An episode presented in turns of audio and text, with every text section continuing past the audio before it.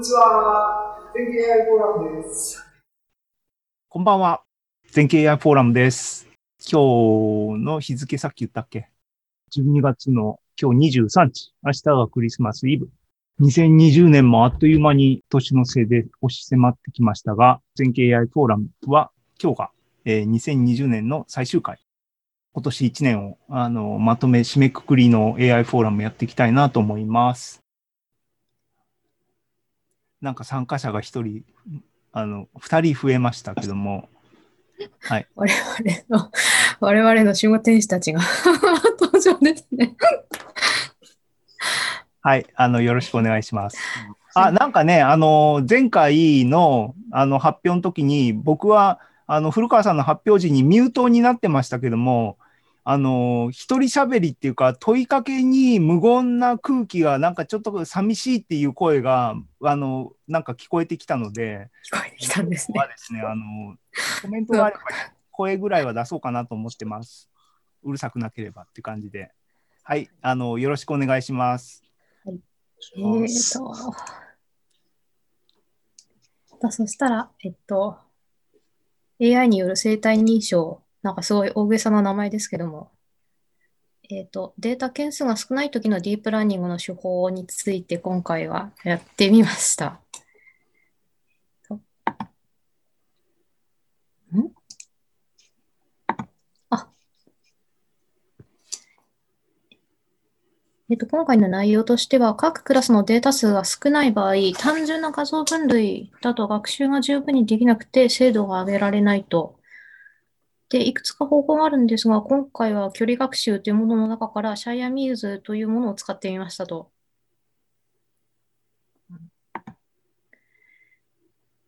と、で、その、シャイ今回の課題は、あの、か、また例によってカグルの課題から取ってきたんですが、あの、クジラの尻尾から個体判定をしましょうというもので、えっと、クジラの尻尾、この、あの、エビフライの尻尾の、あの、残される部分みたいなのを見て、今まで登録されてたクジラたちのどれかか、または今まで登録されてないやつかっていうのを判定しましょうというものです。で、人間で言うなら、交際とか指紋とか耳とかの判定みたいなものですね、まあ。で、えっと、テストデータ、テストデータじゃない、提供されているデータが、トレイが2万5000件、テストが8000件で、で、あの、その中の分類が、ナンバリング済み古代は5000匹。なので、1匹は、1匹って言ったらダメなんだ。1頭ですか？あ、?1 頭あたりうん1から4個しかデータがないと。で通常 AI で分類するんやったら1クラス少なくともまあ100件ぐらいっていう言い方を決まってないですけども、しますね。で、クラスは少ないほど判定しやすいと。で、今回は5005クラスで各クラス数件しかデータがないんで、どうしたもんかと。はい。うんで、懸念される事柄。そもそも1クジラあたりのデータが1件しかなかったら、 train と validation での split ができない。検証ができないんですよね。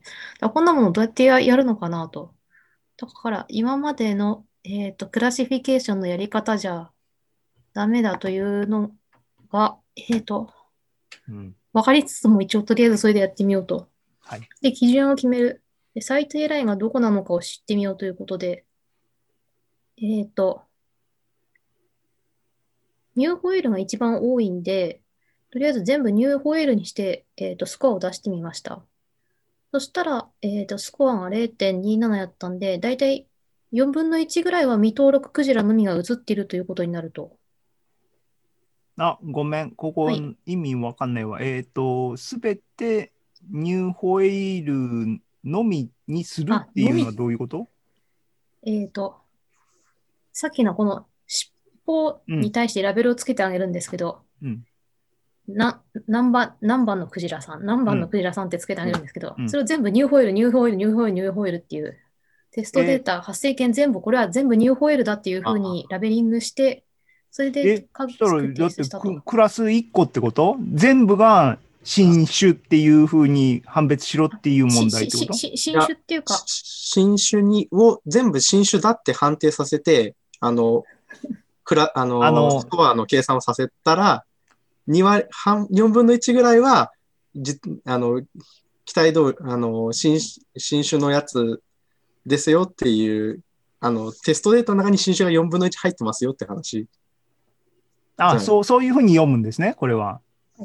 あの、今、顔が見えたのはですね、石川さんっていうですね、我々の同僚なんですね。で、一応、あの、皆さんのオーディエンスにですね、今紹介しましたけども。はい。はい、わかりました。はい。それで新種っていうか、あの、未登録白白長スクジラとか、そういうの分類じゃなくて、クジラの A さんうんクジラの B さんみたいな感じで、はい。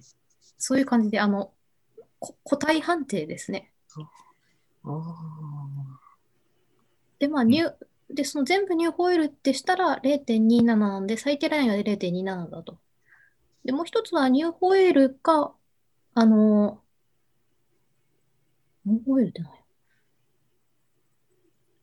登録未登録。新しいクジラか、そうじゃないで、登録済みなのかで日分類しようかなと思ったんですけども、登録未登録で違いがないんで、まあ、結局スコアは出ないし、判断しようがないというふうになったんですね、モデルの方が。うん。で、5005クラスごめうんん、あの、僕、これ、これ、やるやる言っといて、結局見てないんですけども、っていうか、過去に見たと思う。えっ、と、普通のデータセット、ラベルとして提供されているものは、 identify されてるやつは ID がついてて、えっ、と、ついてないっていうか、 new のラベルがついてるクジラもいラベルとしてあるってことでいいんですか？えっと、提供されている学習データの中に、25,361件の学習データの中に、うんうん。ナンバリング済み個体5004匹と、あとそれが全部、ニューホイールっていうラベリングがされた、まだお名前がついてないクジラたちが、あの、1万データぐらいあるということ。あ、じゃあ、えっ、と、ラベルとしては5005ラベル分類になってるって感じ？そうです。ああ、で、さっきの全部をニューホエールだと思ったって、やったっていう意味は、ラベル付きのやつもないとしてやったら、未ラベルのやつを正しく分類するする確率として20何パーセントみたいな、そういう話。とこのテスト用7960件を、ナンバリング済みの5004件か、その、未ナンバリングだよっていうふうにするかの5005クラスで本当は、の5005のうちのどれかをしたいんですけど、カグルさんに問うたわけだな。そうそうそう。OK、OK。の全部、全部ニューだっていうふうに思ったよって投稿したら24%でって話か。分かった分かった。そうです。はい。で、とりあえず5005クラスで学習させてみたら、10エポックで正解率が100%になりましたと。ああうんあまあそうですよね。5005だから全部何もいませんでしたっていうふうにしたら、基本的にあ何もいませんでしたってしたら、5005分の5004正解し、ミスしてるってことになっちゃいますから、あの正解率は100%となると、ああ、これ私マルチラベで最初やったんですね。マルチラベでやったからそうなっああたんです。うんうんうんうんいずれにしてもこれマル、マルチラベルじゃなくて、普通にやったとしてももう、あのランダム以上の結果が出ないんですね。だから5005分の1しかあ、そうかそうか。はいはいはいはい。の確率でになってしまうんで、結局なんかあの、正解率0%みたいな答えになってしまうんです。うんで、ダメだなと。人力でやろうと。すぐ私人力でやろうってするんですけど、あの、まあ、大変データを見て、の一歩だよね。目で分類してみたらどうだろうって。形がうん、T 字型、ここがちょっと下がってるようなのと、こう、V 字型の型と、色が真っ黒なのと、ちょっと白いところもあるやつとで仕分けしてみたらどうだろうって。でもトレインデータ25,361件あるから、10秒かけてやるとしても、あの、70時間、これ70時間、この4つに分けるだけで70時間、やりたくないなと思って。人力でこの4ラベルをやるっていう考えで時間を予測した、あの、見積もったってことね。はい。あまあ、かなり無茶ですね、これはね、この4ラベルに意味があるのかっていうのがまた分かんないところなんですけど。。で、スプリット前にデータオーギュメンテーションして増やしたらいいのかなと思ったんですけど、それは単なるデータオーギュメンテーションだからなんか意味を感じないですね。うんちょっと灰色っぽい海にいる時のクジラさんと、水色の海にいる時のクジラさんの違いを多分理解しないんじゃないかなと思って、ダメだなと。いや、尻尾をトリミングしたら、ちょっとマシになるかなって思ったんですけど、それも2万件もやりたくないし、多分トリミング したとしても5005クラスだっていう事実に変わりはないですから、ダメだと。でまとめスライドっていうのを見てみました。あの、このカグルのクジラディテクター、ん？クジラアイデンティフィケーションに参加して、あの、上位のまとめられた方が、うんえっと、内田祐介さんっていう方のスライド。で、まず、ラベリング間違いはすでに結構ある、100何件かあるって書いてあったんです。ただもうそこは考えない。そこは考えない。で、まとめによる解法方針は3つあって、なんか上位の方は結構やり方バラバラだったって書いてあったんですけども、顔認識の定番の距離学習、で、クラス分類、それと局所特徴量マッチングというのがありました。で上位者の解法。で、5004クジラ ×2 の binary classification して、スコアが0.97出てると。どういうことなんやろうと思いましたけど。うん、書いてあるっていうか、今読み上げられた言葉の意味が理解できなかったけど、なんか、5004クジラ ×2 って何？あり、そのあり5000市販みたいな5004クジラはそれでいるかいないかの binary classification をしたっていうことを書いてあったんです。でもこのスコアっていうのは、あれ？カグルのスコアだよね。はい。カグルさんが求めてるのは何を予想しろって言ってるかって言ったら、あれ？ラベルを予想しろって言ってるんだっけ？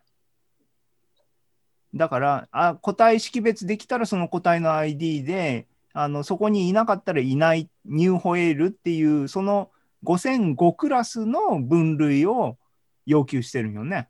Kaggle さんはね。で、この97.3%っていうのは、それその正正解率っていう理解でいいのかな？で、そこに至るために、 binary classification をどうやったのかわかんないけど、使ったって話。はい。あー、謎だね。まあちょっとあの、はいご興味ある方は、あの、スライドのあ、えっと、URL を載せておりますので、そちらから、あの、辿っていっていただければと思います。で、わかりま3位が DenseNet ArcFace っていうものを使ったと。で、画像ごとに5つ bounding box を切り出して、その5つの特徴量を比較すると。うーんと。で、確か2位、9位、11位だったかな？が Siamese だったんです。で、今回はその Siamese を見ていこうと。あ、その前に ArcFace っていうのは何か。2つの画像を入力して、どのぐらい同一人物に近いかの距離を出力する機械学習モデル。